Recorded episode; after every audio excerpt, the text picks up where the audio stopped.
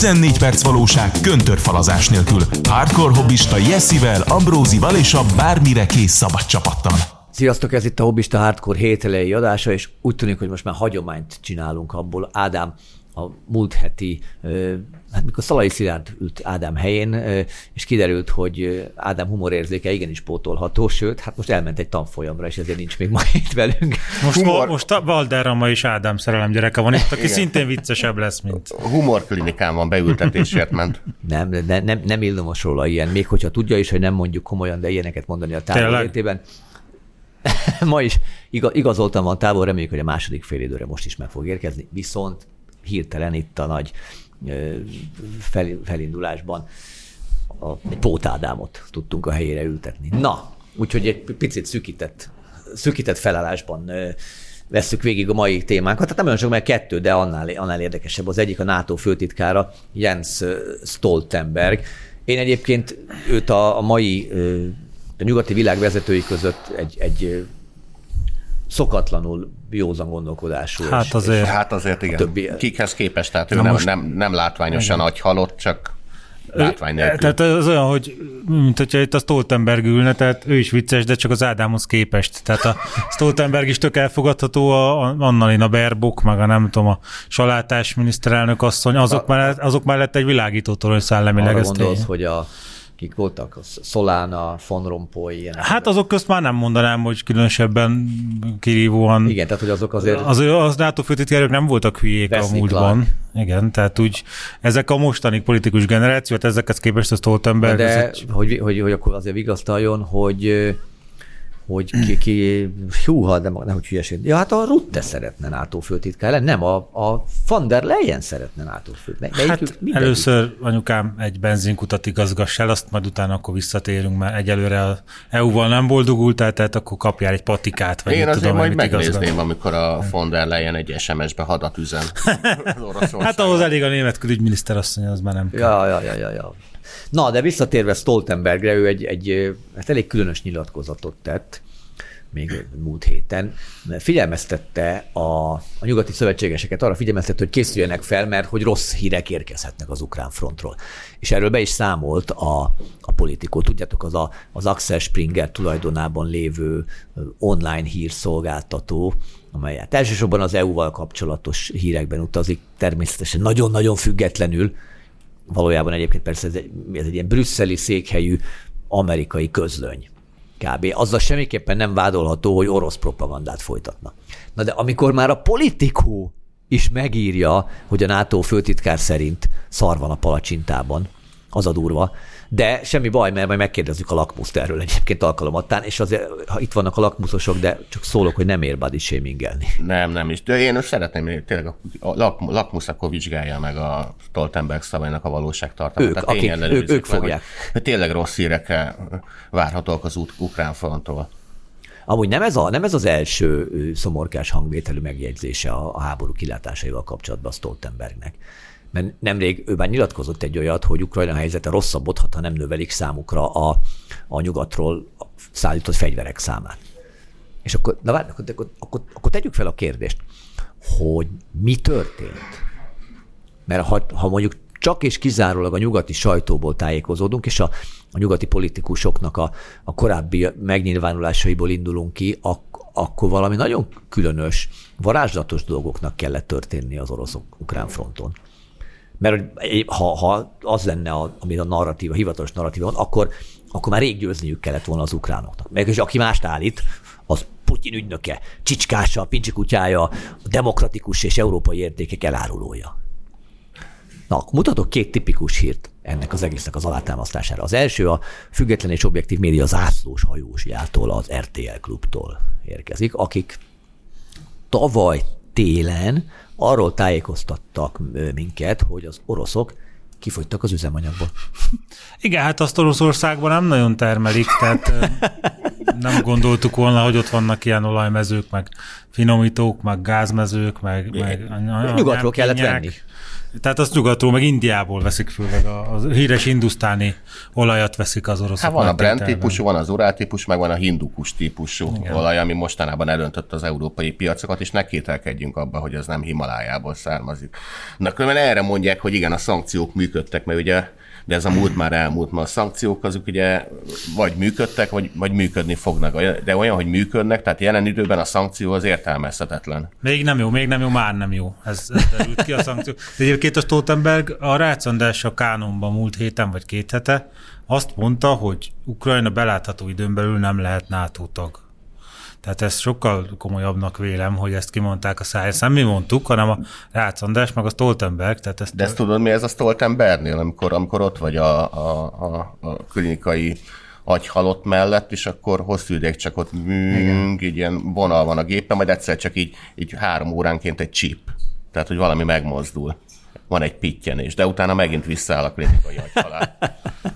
Egyébként ezt a hírt az RTL nem csak úgy kitaláltam, mert a BBC-től vette át az orosz tankokból kifogyott benzin sztoriát, a BBC meg a Reuters-től vette át. Tehát gyakorlatilag az összes roppant megbízható álhírt sohasem terjesztő, a pesti srácok előtt csak példaképként létező, lebegő médium megerősítette a hírt. Na, és akkor azért akadékoskodnék egy kicsit, és felteszem a kérdést, hogy egyetem benzin nem működnek az orosz tankok? Kurz. Hát a Reutersnél biztos. Maradjunk ennyibe, amúgy nem. Hát amúgy a orosz tankok kb. Azt szerintem bármivel elmennek. És a világháború úgy volt, hogy a vodkát is lehetett tölteni. Hát azt nem hiszem, hogy vodkát tölteni. Szerintem... Fordítva működött, hogy az orosz katonába lehetett tanküzemanyagot nyitni. De hogyha jól tudom, akkor gázolajjal működnek. Hát minden evő. Szerintem a T-72-es az minden evő. Jó, minden evő az mit jelent? Sziggal megy? Azok kerozinnal mennek. Nem, hát bármilyen. Ugye a turbina van. Jó, de olajszármazékkel. Tulajdonképpen, hát persze, nem vízzel nem működik, de hogy bármilyen olajszármazékkel. De hát azt mondták végül, hogy nem csak a benzin fogyott el, hanem az olaj is elfogyott a híradások szerint, meg egyéb utánpótlás. Jó, hát a benzin vér, de a gázolaj is vér, tehát nem csoda, hogy a Reutersék összekeveredtek. Jó, de ugye egyébként más utánpótlási gondokkal is küzdenek az oroszok a hírek szerint. Bocs, álljunk meg egy másodpercre, mert itt most úgyis jön egy demo a képre, csak egy pillanatra állítsd, mert a parkolást újra kell indítani, mert lejárt, és aztán megbasznak.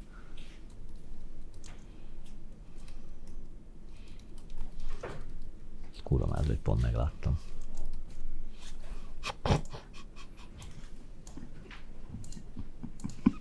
Ezt beírtam a scriptbe is. Megálltunk, mert Jeszi parkolást intézett. Jó. Mehet. Most gyorsan megnéztem neked, Jeszi, a T-72-es több verzióját sima dízelmotorra írják, a T-90-es minden nevű. Aha. Tehát gyakorlatilag nincs olyan tank, ami ne dízelmel nem lenne. De most közben már a roppant megbízható álhíreket sosem terjesztő, csak és kizárólag a valóság megírásával, továbbá a hatalom ellenőrzésével foglalkozó őrkutya, a Newsweek anyagát látjuk, akik tájékoztattak minket arról szintén tavaly télen, hogy az oroszok kifogytak nem csak a benzinből, a rakétákból is. Tehát kifogytak a rakétákból is.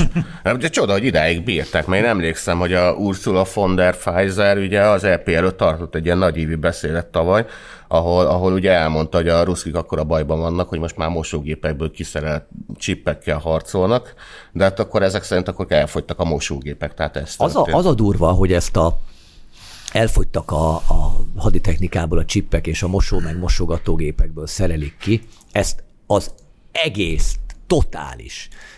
Nem csak a nyugati média, de úgy nagyjából mindenki bekajálta.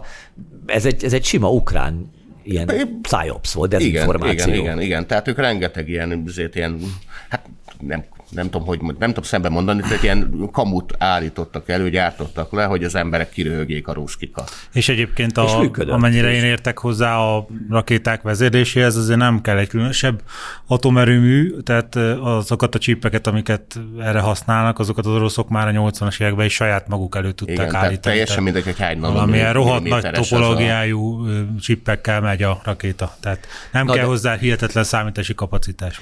Oké, de nem szeretnénk orosz ügynöknek látszani, mert nem elég nem annak lenni, annak sem szabad látszani.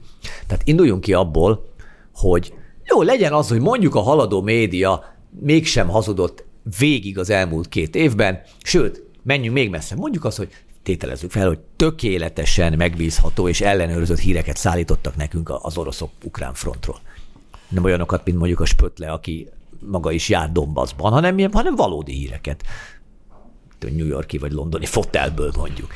És akkor ezek alapján most Stoltenberg vagy megőrült, vagy a Putyin lefizette.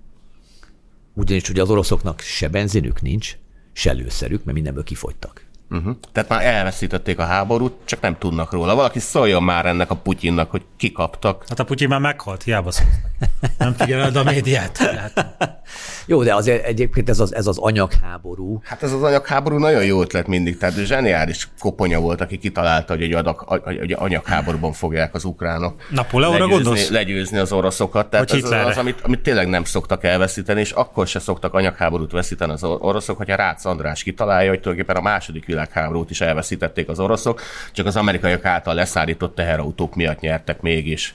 Mert hogy ez a izé, hogy az oroszok semmit se gyártottak már második világháborúban se, és a legutolsó kulacs, meg bakancs, meg usankasz. Bakancs az tényleg amerikai gyártmány volt, de segítek, hogy nem azért nyertek, mert az amerikaiak szállítottak nekik, hanem mert a németek voltak ellenük. Ezért nyertek, tehát gyakorlatilag ez az egyetlen magyarázatra. Jó, de ugye az a borzasztó, hogyha ezekre a részben most nyilvánvalóan látható, részben meg mondjuk történelmileg igazolható tényekre az ember felhívja a közvélemény figyelmét, akkor rögtön, ugye, vagy bárkit, aki nem vette át ezeket a hurráoptimista nyugati kamuhíreket, vagy mondjuk gúnyos megjegyzések kíséretében írta meg, mint például mi itt a pesti srácoknál, ezt mindenkit a haladó média rögtön feljelentette, hogy orosz ügynökök Putyin kottájából játszanak, meg álhíreket terjesztő, propagandisták. Lehet, hogy mi gyilkoltunk Bucsánál is, nem? Civileket. Vagy mi állunk a gomb mögött, ami a kifogyott, tehát tegyük hozzá, a kifogyott rakétákat indítja, mert azért a játszótereket meg a kórházakat bombázták, mindig ezt is tudjuk, de kifogyott rakéták. Hát mert bolond a Putyin azért, őrült. Halott, bolond, őrült, és fél heréje van. Igen. És akkor most megint feltennék egy kérdést, most ugye a Stoltenberg nyilatkozatának a tükrében, hogy akkor most mi történt? Vagy ki hazudott? Ki volt a propagandista? És ki volt az, aki a háború közepén a ködben próbált tisztán látni, próbálta megírni és elmesélni a valóságot, legalábbis logikusan gondolkozni és figyelembe venni a tényeket? Ki volt az első csoport? Az álhíreket, hazugságokat terjesztő propagandisták, a haladó újságírók, Kaliforniától egészen a 444 szerkesztőségéig, a teljes nyugati világban. És akkor van a másik csoport, ahova mi is tartozunk, páran, akiket az előbbi csoporttagjai folyamatosan lejáratni próbáltak. Én még egyébként arra is emlékszem, amikor a doktor miniszterelnök úr mondta, hogy hát Ukrajna pénzügyi lélegeztetőgépen van, tehát ő már önmagától nem fog működni, abból él, amit külföldön nyomatnak belé, és akkor 2 perc múlva az a nemzetbiztonsági főhőrcsög, az a nem tudom, Ambrozot tudja, az így nagyon-nagyon megdúlta magát, hogy Orbán gyereke az Asztóriára, mert megkaszabollak. Akkor akart ide jönni Siófok, igen. Nem, az egy másik volt is, de hogy most volt. Ez múlt héten szintén elhangzott ugyanez a mondat, amit a doktor miniszterelnök úr fél éve mondott, vagy egy éve. Egy nyugati, nem tudom ki szájából. Tehát most már Podolját nem akart az Asztórián találkozni vele, hogy karddal hadorászni, és ezt így akkor evidensnek veszi nyugaton mindenki, hogy ja igen, amúgy a Orbán ezt mondta fél éve, de az Orbán akkor hazudott, de most már igazzá vált. Hát meg az a csehszlovák nevű polgármesterük, az a Krivói Rogo, vagy hogy a fenébe hívják. Szerintem Dnyipropetrovszknak a polgármestere volt amúgy, de igen. Az meg azon dúlta meg magát, hogy az Orbán azt mondta, hogy Ukrajnából ugyanolyan senki földje lesz, mint Afganisztánból, és akkor ott állt a romhalmaz tetején ez a polgármester, és dühösen mondta, hogy Ukrajnából sosem lesz senki földje, ez egy épülő, ez a világ legszebb országa volt, van és lesz, mert itt soha semmi. Igen, tehát ilyeneket is mondtak, hogy tűzszünet kéne, most mondták múlt héten. De hát az Orbán mikor mondta ezt, egy éve? Hát el lett küldve mindenhova az Orbán. Oké, de én azért nem engedném szabadon, hiába most az ukrán vezetőket teljesen joggal bíráljuk, nem engedném szabadon, vagy nem engedném még el ezeket a propagandistákat se, akikről az előbb beszéltünk, viszont a Hír FM hallgatóitól most el kell búcsúznunk, mert hogy velük már a rendelt közös időnk lejárt, úgyhogy a pesti srácokon és a politikai hobbista Rumble csatornán tudják tovább nézni azt, amiről beszélünk. Méghozzá az, hogy ugye ezek a tényleg propagandisták, a Rácz Andrástól a 444-ig, és azért ezek csak nagyon, nagyon kicsi kis propagandisták itt Magyarországon. Tehát az egész nyugati politika és média világában ez a rengeteg hazug narratívát toló figura, ezeknek konkrét felelőssége van abban, hogy 100 000 haltak meg, vagy rokkantak meg a frontokon. És abban is, hogy további 100 000 fogják az életüket, vagy a végtagjaikat elveszíteni, milliók meg az otthonaikat. Mert az ő felelősségük is, hogy Ukrajnából egy élhetetlen romhalmaz lett. Mert hogy azt hazudták végig, katonai vezetőktől, mondom, politikusokon át a médiáig, hogy már csak egy kicsit kell már kitartani, és már veszítenek is az oroszok, meg kifogynak a benzinből, meg a mosógépből. És ugye nem is kell olyan sok mindent szállítani az ukránoknak egy totális tömegháborúba az oroszok ellen, mert elég csak annyit, ami éppen ilyen felesleg van a nyugati raktárakban, mert hogy az oroszok úgyis eleve pucérseggel harcolnak. Nem, ráadásul az első pukkanásra úgyis elfutnak, mert ott semmilyen moráljuk. Hát meg... Ez volt végig a narratíva. Igen, meg ahogy a Kurz imént mondta, tehát hogy viszonylag könnyű legyőzni egy olyan ellenfelet, mint Putyin, aki halott, rákos, ráadásul be is szart. Az a Biden, az a Putyinról még... Nem, elesett és beszart. Beszarás is. És félheréje. Mondták meg, mert a Biden... Már azt is írták, na, persze. Tényleg, ha ezek a propagandista rohadékok nem kábították volna el a félvilágot a hazugságaikkal, hogy könnyen megnyerhető a háború az oroszok ellen, akkor lehet, hogy már rég béke lenne ott. És akkor mondjuk a Boris Johnson se azzal az üzenettel látogat Kijevbe, hogy nincs béke, háborúzni kell. De kurva fontos fenntartani a lehetőségét annak, hogy Ukrajna egyszer majd a távoli jövőben valamikor majd talán már majd csatlakozhat a NATO-hoz. És ezért aztán tényleg millióknak érdemes meghalniuk. Persze, hát igen, persze. Ez a NATO csatlakozásnak a lehetőség az egy olyan kurva fontos cél, amiért tényleg mindenkinek az életét kell áldoznia, nem csak az ukránoknak, hanem a lengyeleknek, meg a baltiaknak, meg a románoknak, meg nem tudom, mert tényleg ez a legfontosabb. De hogy sosem beszélünk a másik oldalról, mert viccen kívül ennek a háborúnak tétje az, hogy megérje vívni, az az oroszoknak van. Oké, hogy ez egy undorító rabló háború, mert nem tudom másképpen nevezni azt, hogy egy létező mindenki által elismert az, hogy milyen ország, meg hogyan jött létre, ezt tényleg ezt hagyjuk, de egy létező mindenki által elismert területen rendelkező országot megtámadott a Putyin, és most már elkezdte legalábbis papíron elcsatolgatni a megyéiket.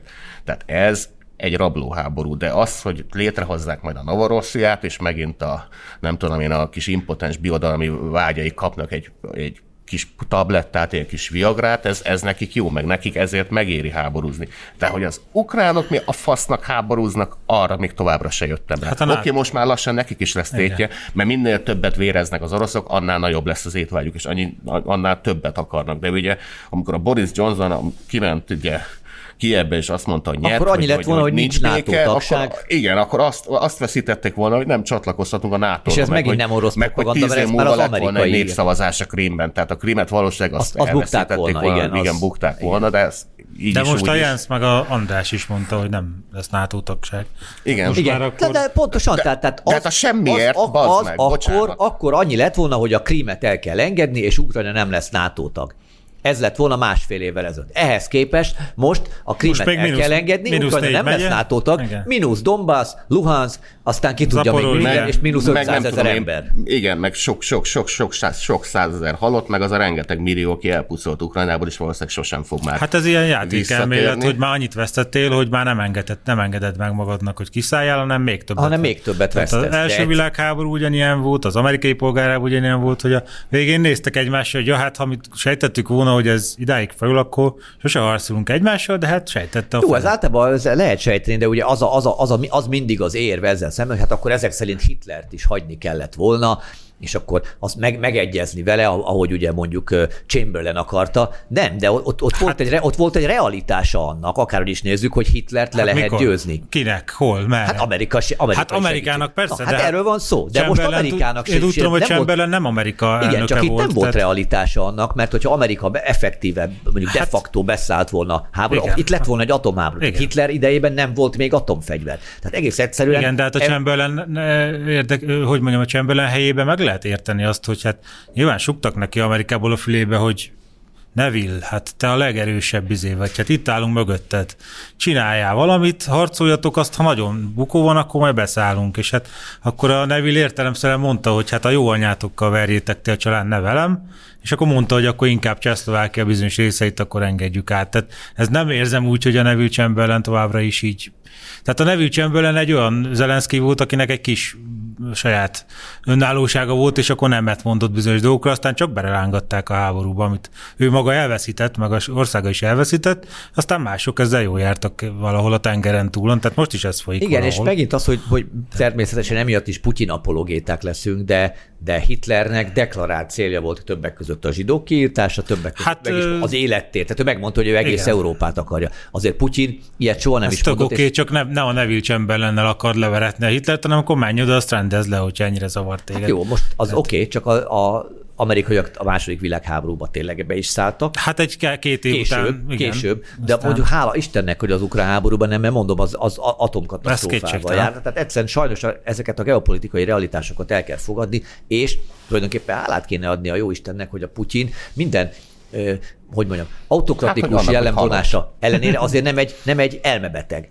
Szemben mondjuk Hitlerre. Hát, tehát látszik a Putyin tudja, hogy hol a határ, az tudja, hogy, és látszik az, ukrán. Igen. Látszik az elmúlt 20 évén, hogy egy tudatos politikával ő tisztában van azzal, hogy a Oroszország mire képes, és ezt összhangba tudja hozni azzal, hogy mit szeretne. Tehát láthatóan neki esze ágában nem volt olyan katonai kalandokba bocsátkozni, amivel már egyszer a Szovjetunió megégette magát, mert nyilvánvalóan nem volt fenntartható hosszú távon. Hát ez az összhang az, ami a európai politikusokból, az agyhalottakból, ahogy Krausz Tamás szokta mondani, ez így hiányzott, mert azzal, hogy ezeket az álhíreket ugye megíratták a propagandistáikkal, hogy az oroszok már a mosógéppel támadják a játszótereket, ugye ezzel kialakították azt a hangulatot, hogy hát akkor ezt a háborút gyakorlatilag félkézzel tök olcsón meg lehet vívni, az ukránok haldokolnak, meg adjuk nekik a raktárból a nem kellő cuccokat, és ez bőven elég lesz. Hát kiderült, hogy nem. Kiderült, hogy nem, és most akkor a Stoltenbergnek az a feladata, hogy hát felkészítse az embereket, meg hogy rossz hírek fognak érkezni, és hát mégse sikerült áttörni ezeket a vonalakat. Tehát az ukránokat átverték, meg saját magunkat is átvertük ezzel a hülyességgel, hogy félkézzel hát megvívjuk ezt. Ha a Stoltenberg mondta, akkor is orosz propaganda. Mi azért sejtettük az első pillanattól, hogy Oroszországgal háborúzni nem annyira jó ötlet, tehát ha nyersz, akkor is veszíteni fogsz valahol. Hát meg baszki, ilyen könnyen el lehetett volna kerülni ezt a háborút, tehát tényleg bocsánat, megint tárgyaló fejezem ki magam, tehát a világ fassága volt ez. Nem hát abba hagyni az elején. Victoria Newlanddel kell megbeszélni. Hát meg a Boris Johnsonnal, meg ezekkel a díszpintyekkel. Na, a Johnson már csak dühös témák után menjünk a kedvenc. Hát a vidámra. Az előbb van, hogy már alig várod, mi, hogy Mr. Fafózunk. A lakmusz is szóba került az előbb. Ugye ez volt az egyik legviccesebb adásunk, amikor bemutattuk Mr. Fafót. A hírtévés hobbistában volt ez. Ugye a Hamas ilyen influencer válságszínésze, megtaláljátok a linkjét itt a leírásban. Úgy mondanám, hogy a Mediterráneum noárja. Színészeknek ne nevezd, az a Latinovics Zoltán volt a húsleves fölött. Oké, rendben. Na de miért kerül most elő ismét Mr. Fafó? Hogy alakított valami nagyot újra? Nem. Az történt, hogy az önmagukat ugye ilyen fact-checkernek nevező, többek között a lakmusz, de hát itthon és külföldön sok ilyen van. Ez egy ilyen ballipsi, a médiának egyik ilyen oldalága, és megkapták nyilván a parancsot, a hadi utasítást, hogy tisztára kell mosni az egész Hollywoodot, ugye a palesztin történetgyárat, és le kell járatni Izraelt. Igen, ezzel mondjuk én mindig kurvára rögök, tehát amikor a 444 szerkesztőségen megérkezik a hat parancs, hogy akkor antiszemita anyagokat kell gyártani, tehát ez az utasítás a Langley-ből, tehát kurva szar életük van ezeknek a propagandistáknak. Megérdemlik, választották volna a szakmunkásképzőt, amikor a szüleik mondták, hogy neked jó lesz a budai gimnázium, kisfiam. Látod, ha menné burkolni, nem kéne antiszemita cikkeket gyártsál. Tehát hajnali 10-kor nekiindulnak Újlipóciából, hogy beérjenek a szerkesztőségbe még reggel, és akkor kérdezi az anyukájuk, hogy hova mész. Hát megyek beta antiszemita anyagokat gyártani. Igen. Hát megyek lejáratom Izraelt. De fiam, lányom, ennek nem fog örülni a rabbi, hát de mit tegyek, hát ezt az utasítást kaptam, propagandista vagyok, ennek neveltél. Irattában a szakmunkásban. Egyébként mutassuk még egyszer, mert az előző téma kapcsán megmutattuk a lakmusz tényellenőreit, hát itt vannak, tehát ők megkapják. Nem mondják semmit. Nem mondunk semmit. Ők megkapják, és végzik a feladatukat. Magyarra fordítják a nekik e-mailben kiadottat. Szarul, azt is szarul fordítják. Az időnként volt már ilyen, hogy mérföld. Hát a négyzetmérföld az nem ment át, igen. Igen, csak egy pofátlanul fölírta. Jó, akkor még csak azt kell mondanom, bocsánat, nézzél rájuk, rácsodálkozol, hogy a kilométer meg a mérföld átváltás. 1,635 azt hiszem, de meg kell googlizni egy 2 másodperces munkainye. De hát ők úgy tényleg szinte szó szerint lehozták azt, amit a nyugati társaik, az ottani fact-checkkel. Igen, és pofátlanul fölírták a szerző odaírta a saját nevét, ahelyett, hogy odaírta volna Origo, vagy nem tudom, tehát hogy ugye mi felénk szokták. Jó, hát nem, nincs hálózat. Szó nincs róla, ők meg újságok. Szóra ugyanazt írják le a lengyel fact-checker lapok, meg a brit fact-checker lapok, meg a svéd, meg minden. Meg a moldár. Nem azt jelenti, hogy hálózat van, meg nem azt jelenti, hogy ezt pont jutott. Baszki, pont ugyanakkor jutott eszükbe. Igen. Ugyanazokkal a szavakkal, ugyanazzal a megközelítése, döbbenet. Na és most a lakmusz, meg az egész hálózat Mr. Fafó hitelességét próbálja visszaállítani. És ehhez tényleg olyan pofátlan módszereket, olyan módszertant használnak a hazudozásban, hogy azért ez már inkább a vicces kategória lesz. Ugye az alapértelmezett üzenet, hogy nincs is ilyen, hogy Pallywood, tehát a palesztin mesegyártás az nincs Hamas propaganda se, csak és kizárólag zsidó propaganda van. És elmagyarázzák, hogy ha egy izraeli megoszt egy videót azzal a kommenttel, hogy hát hazudnak a palesztinok, mert ez a jelenet, amit ők előadtak a világnak, az megjátszott, nem ott készült, vagy ott készült, de korábban készült, akkor ezt a fact-checkerek, ezt úgy mesélik el, hogy a zsidók hazudnak, mert az általuk megosztott jelenet az megjátszott, nem ott készült, vagy ott készült, de korábban. Köszönjük, fact-checkerek, tehát ezt elhallgatták előlünk a zsidók. Ezek az elvetemültek. Ha valaki nem hiszi el, vagy nem érti ezt a bonyolult logikát, akkor el kell olvasni a lakmusz cikkét. Illetve a lakmusz postaládájába érkezett, onnan újságcikké nem esült anyagot. Tehát végigvették az összes kamut, ráfogták a zsidókra, majd eljutottak Mr. Fafóig. És kijelentették, hogy Mr. Fafó csak egy sima civil, de hogy van köze a Hamászhoz, meg hogy nem is ő van a képen. Te az lesz a vége, Ambrózi, hogy itt kiraknak valami vizét az irodádra, hogy széljed magad, megint zsidónál vásároltál. Ez lesz a vége. És mi a bizonyíték arra, hogy a zsidók hazudósak, és Pallywood nem létezik, és Mr. Fafó meg egy hétköznapi civil, az pedig az, hogy a montázson szereplő 9 darab kép közül 2 darabon nem Mr. Fafó látható. Igaz, hogy a többi 7 képen igen, de az már mindegy, az nem számít. Rég volt ez már, hagyjuk ezt már. De ez megvan ez a logika, tehát ez olyan, mint hogy a Kurucinfo szerkesztő 9 tagjából mondjuk csak 2 nem antiszemita, akkor az azt jelenti, hogy a Kurucinfón vissza kéne helyezni a Facebookra, hiszen nem is antiszemita szerkesztőség. Szó 2000-es évek, Ambrózi, mondja nyugodtan 444-et a Kurucinfó helyett. Pont ugyanez az arány. Szóval a 9 kép közül 2 nem stimmel. Az egyik tényleg igazoltan a bebugyolált telefonját nézegető halott lány, tényleg egy táj jelmezbálon született a kép. Igaz, hogy a Hamász propagandistái mutogatták, hogy őt is megölték a zsidók, tehát ők így mutogatták, de mindegy, a lakmusz szerint ez is a zsidók hibája, mert Mr. Fafó hashtaggel látták el a közösségi médiában. És a másik kép az a páciens, ott ő állítólag egy 16 éves palesztin fiú, aki egy korábbi összecsapásban elvesztette a lábát, és linkelték is az illető TikTok profilját, ahol ugyan a Mr. Fafóként futó jelenet pont nem látható, de hasonló ágyon fekszik egy egészen hasonló figura. Oké, ezt mind meg lehet magyarázni, meg ezen a képen persze nem simogatják a kezét és az arcát, mint Mr. Fafónak, és nincs is az orrában drót, meg a párna is más, de a takaró mintázata és a pacek az hasonlít. Tehát lehet akár igaz is, hogy a montázson szereplőkép valójában nem Mr. Fafót ábrázolja, hanem egy Mohamed Zendik nevű 16 éves fiúról készült, és ő tényleg idén júliusban a Nur Shams menekült táborban ért izraeli rajtaütés során sérült meg. Oké, ki tudja. Lehet, hogy nem hazudik a lakmusz. Viszont a maradék 7 képen tényleg Mr. Fafó látható menekülve, radiológusként, énekesként, újságíróként, apaként, szabadságharcosként, meg ilyenek. És még azon a halomképen, amit megtaláltak a Twitteren egyébként, és ti is megtaláljátok, ha beírjátok a keresőbe, hogy Mr. Fafó. Rengeteg ilyen. Egész nap rehögni fognak a nézők. Igen, és tegyük hozzá azért a hülye lakmuszosok kedvéért egy kis útmutató, hogy a Mr. Fafó hashtag az ma már nem azt jelenti, hogy mindenki Mr. Fafó azon a képen, hanem azt jelenti, hogy az egy kamukép, mert ez lett a kamuképek ilyen hashtag jele, ilyen szubkulturális jelzése, hogy Mr. Fafó. Tehát és ha ezeknek a kamu ellenőrein akarunk röhögni, akkor a 444 hashtaggel fogjuk magunk.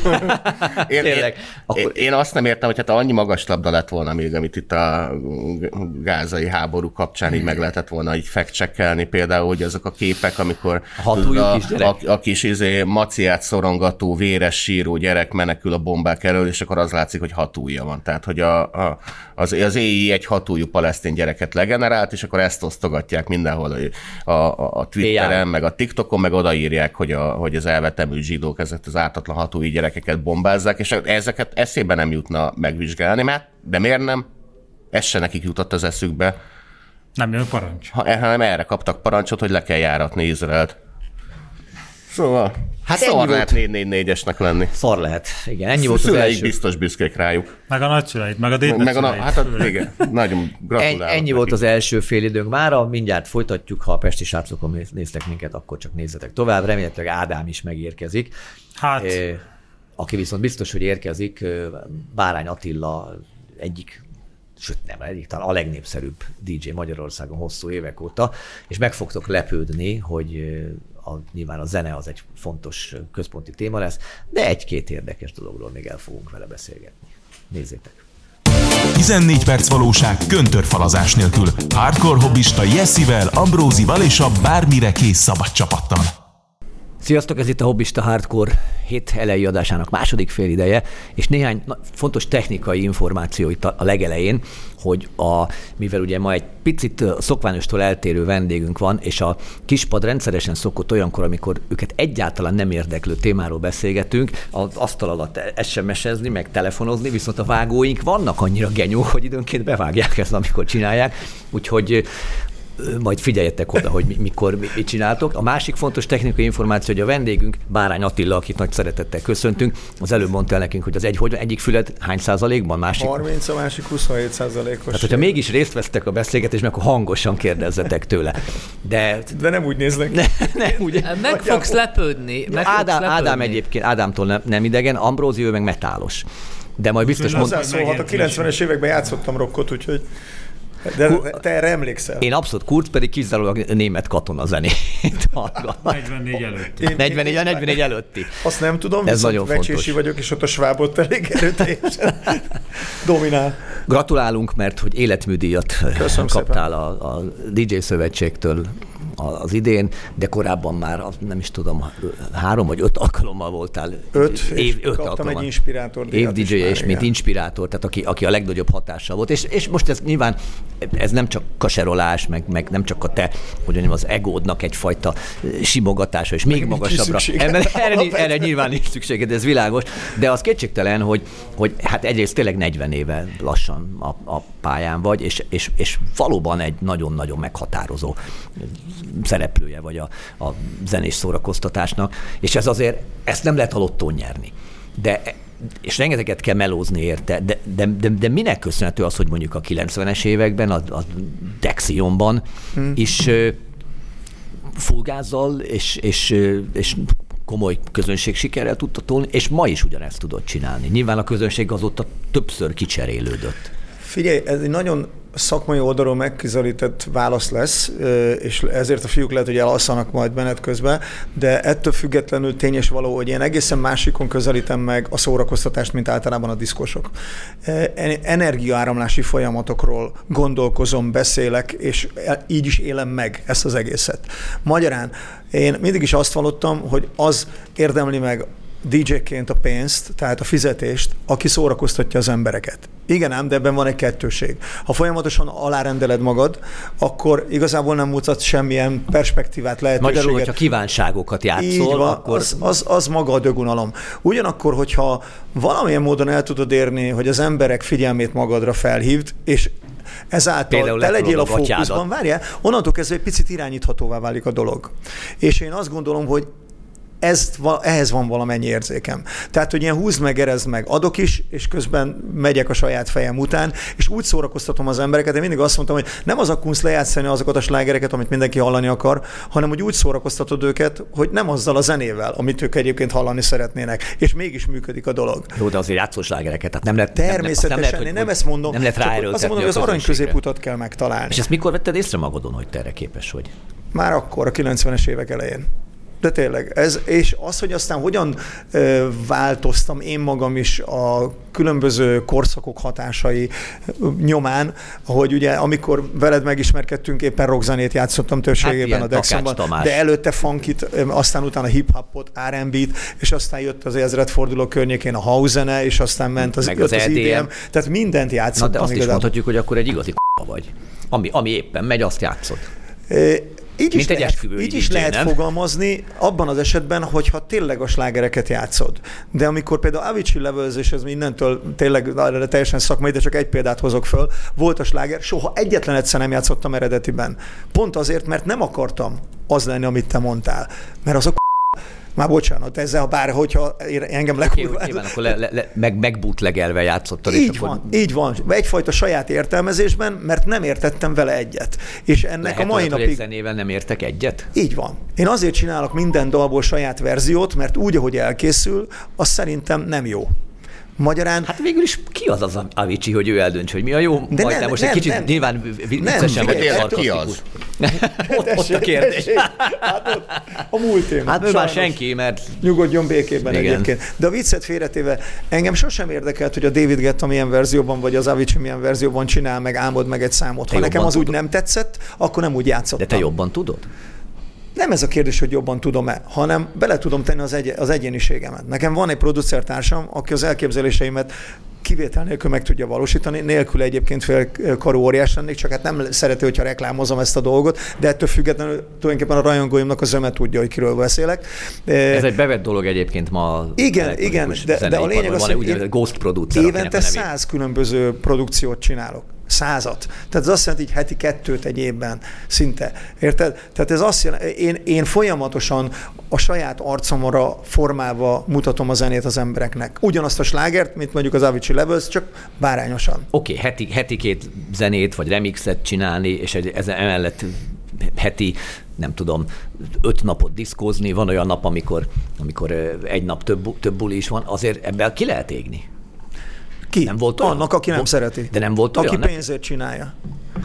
De tényleg. De nyilván egy idő után az ember már semmit nem lehet szerelemből csinálni, mert meg kell élni, gyerekek vannak, család van, de hogy azért biztos volt olyan pillanat, amikor volt, úgy voltak. És tudod, hogy mikor volt? Amikor még nem csináltam én saját magam zenét.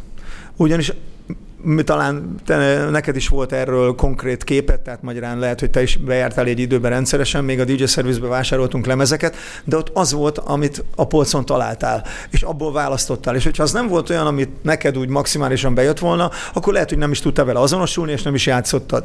Én, ha csak egy egészen pici olyan motivumot találok egy új dalba, amire azt mondom, hogy na, ezzel tudnék valamit kezdeni, csinálok belőle egy saját verziót, így aztán folyamatosan tudok frissülni.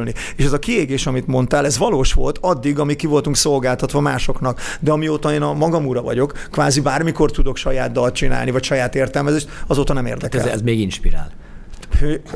Nem csak engem egyébként, másokat is. Most arra kíváncsi, hogy arra mit gondolsz, mert nekem ez például úgy volt, hogy ugye mi a Gondolaci barátomékkal, idősebbel és ifjabbal csináltunk közösen ilyen rokkos bulikat a Zöldpardonban, nagyjából 7 éven keresztül, először heti egyszer, aztán már 2-szer, mert olyan jól ment, aztán már végül még a pénteken is a fele tánctér, ami ilyenk volt, tehát iszonyatosan jól működött, és én nagyon-nagyon élveztem azt, hogy azokat az ilyen akkor nagyon menő, kicsit alteres, rokkos popslágereket játszhattuk, és nagyon imádta a közönség, amik a magyar rádiókban nem nagyon fordultak meg, de akkor nagyon mentek nyugaton, Amerikában, a Muse-tól, a Killersen át, a Rammstein ilyeneket. És egyszer csak eljött valamikor egy pont, amikor valahogy nem tudom, már egy kicsit talán untam, És akkor már az volt, hogy tud az ember ilyenkor ott iszogat a pultban egy-egy vodka szódát, minden, és akkor a végére, hát nem azt mondom, hogy nyilván nem... Atomrészegen? Attól, de hogy már akkor ugye el lehetett viselni, hogy jó, hát ugyanazokat a zenéket kell lejátszani, mert egy idő után azért nem nagyon tudod megúszni. Unalmas lesz, igen. Kedvencek, jó, kicsit unalmas lesz, minden. És egyszer csak így, nem tudom, egyszer jött egy pont, akkor még egyébként ugye ez belefér, mert 4 éve egyáltalán nem iszom alkohol, de ez még sokkal régebben volt, akkor is jött egyszer egy pont, hogy basszus, hogyha nekem be kell rugnom, legalábbis egy kicsit, ahhoz, hogy én el tudjam viselni azt, hogy én nekem itt most 6-7 órán keresztül végig kell csinálnom egy bulit, és itt nyomnom kell a zenét, akkor mi a francnak csinálom? És nagyon sokan belecsúsznak ebbe, hogy tényleg el kell viselni, és isznak, és aztán nem ez a felismerés nem éri el őket, hanem sajnos sokkal tovább csúsznak ezen. Neked nem voltak ilyen potok? De a 90-es években, amikor antialkoholista voltam, tehát, mert hogy én 40 éves korom még egy kortyot nem ittam. Tehát én úgy csináltam végig ezt az egészet 40 éves koromig, hogy tehát semmilyen alkoholt nem ittam, almalé volt minden este az italom, annyira, hogy valakivel találkoztam 20 évvel később, és hozta az almalevet. Tehát, hogy ilyen nagyon-nagyon durván tudták rólam az emberek, és sose piáltam a 90-es években. De nálam is volt ilyen, mert ugyanazt a zenét kellett játszani újra és újra. És ezért ábrándultam ki egyébként minden stílusból, mert amikor mi megismertük egymást, és én rockot játszottam a Dexionban, akkor az Are You Gonna Go My Way Lenny Kravitz-tól új volt, vagy a Rage Against the Machine-nak a lemeze, vagy a Clawfinger lemez, tehát hogy abban az időben a rock egy ilyen új virágkorát élte, lehet a grunge miatt teljesen mindegy, de a lényeg az, hogy ez üdítő volt, friss volt, és aztán amikor ez megállt, akkor ugyanúgy meguntam, mint bármi mást, és mentem tovább. Magyarán én azt gondolom, az MTV-nek volt egy halálos szlogánje, az Open Your Mind, tehát hogy mindig nyitottnak kell lenni az embernek mindenféle behatásra, a zenei értelemben is, és változni tudni kell. Hogyha valaki, figyelj, olyan nincs, hogy valaki ugyanolyan. Ez két kizár dolog. Én azt gondolom, hogy alapvetően sokat nem változtam, de ha valaki azt mondja, hogy milyen voltam 30 évvel ezelőtt gyerekként, akkor ordít a különbség. Sokkal magabiztosabb, határozottabb vagyok, tudom, hogy mit akarok, tudatosan csinálok dolgokat. Abban az időben minden ilyen, szenzitíven működött. Hogyha el kéne vonatkoztatni, vagy nem tudom, tudsz elvonatkoztatni, és most attól, hogy nyilván az idő az változik, és én is úgy voltam vele, hogy nagyon jó zenék, tehát nekem mindig a 80-as évek dallamos rock zenéje a kedvencem, de én is mindig mentem, és mindig mondtam, hogy gyerekek, baromi jó zenék vannak, a 2000-es évek rock zenéje az megint nagyon jó volt, a 90-es azt szerintem borzalmas volt, de aztán a 2010-es évek elejéig nekem a mainstream pop zenével és az égvilágon semmi bajom nem volt, szerintem nagyon sokat ment előre, mondjuk pláne a 90-es évek Dr. Alban és ezekhez képest, és szerintem az utóbbi 5 év az katasztrofális. De vitatkozz velem ebben, hogyha gondolod. Nem, nincs miért vitatkozni. Én már azt se szerettem, amit te mondasz. Tehát nekem, ami a Coldplay-jel lett, az hígpisi. Tehát ebben az Ambrózi egyet fog veled érteni, azt hiszem. Figyelj, én is akarok szerezni a feleségemnek, úgyhogy ha tud valaki, akkor nagyon szívesen. Figyelj, én rosszul vagyok a Coldplay-től, tehát ez minden csak nem rock. Az a rocknak a megcsúfolása, ami ott van. Elnőiesedik a világ, és közben, hogy mondjam, ez a zenei világon is erre rányomja a bélyegét. Köszönjük szépen. Én köszönöm a meghívást. Maradok a végéig. Sok mindent elmeséltünk. A nézőknek a figyelmet. Sziasztok!